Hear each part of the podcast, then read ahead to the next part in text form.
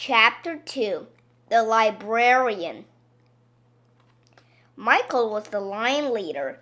Andrea was the door holder. We went to the library, which is brand new and didn't even exist last year when we were in first grade. They built it over the summer to replace the junky old library we used to have. A library is the part in the school where they have hundreds of books that you can bring home with you. You don't even have to pay for them, and it's not even illegal. The only problem is you have to bring the books back after you're done reading them. My friend Billy around the corner who was in second grade last year, told me that if you don't bring back your library books on time, the librarian locks you in a dungeon under the school. I'm not sure I believe him. Our new librarian is Mrs. Roopy. Miss Daisy told us as we lined up in the hallway outside the library. Everybody be on your best behavior so you'll make a good impression on her.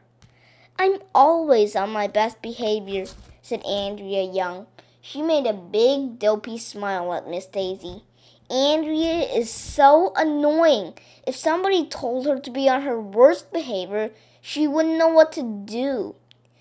When we went into the new library, we were shocked. Right in the middle of the room was a giant tree. It had a big tree house at the top near the ceiling and a ladder going up to it. What's with the tree? I asked. Beats me, said Ryan.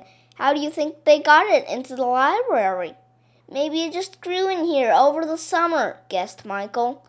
Trees don't grow in libraries, said Andrea, as if she knows anything about trees.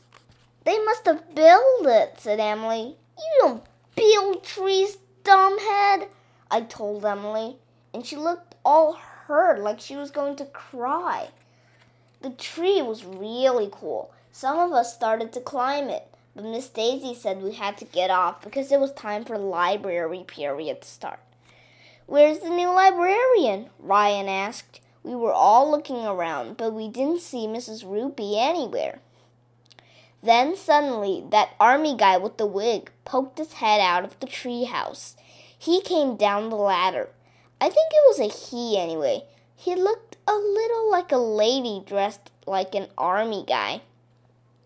When he got to the bottom, the army guy with the wig stood all straight and proud at attention.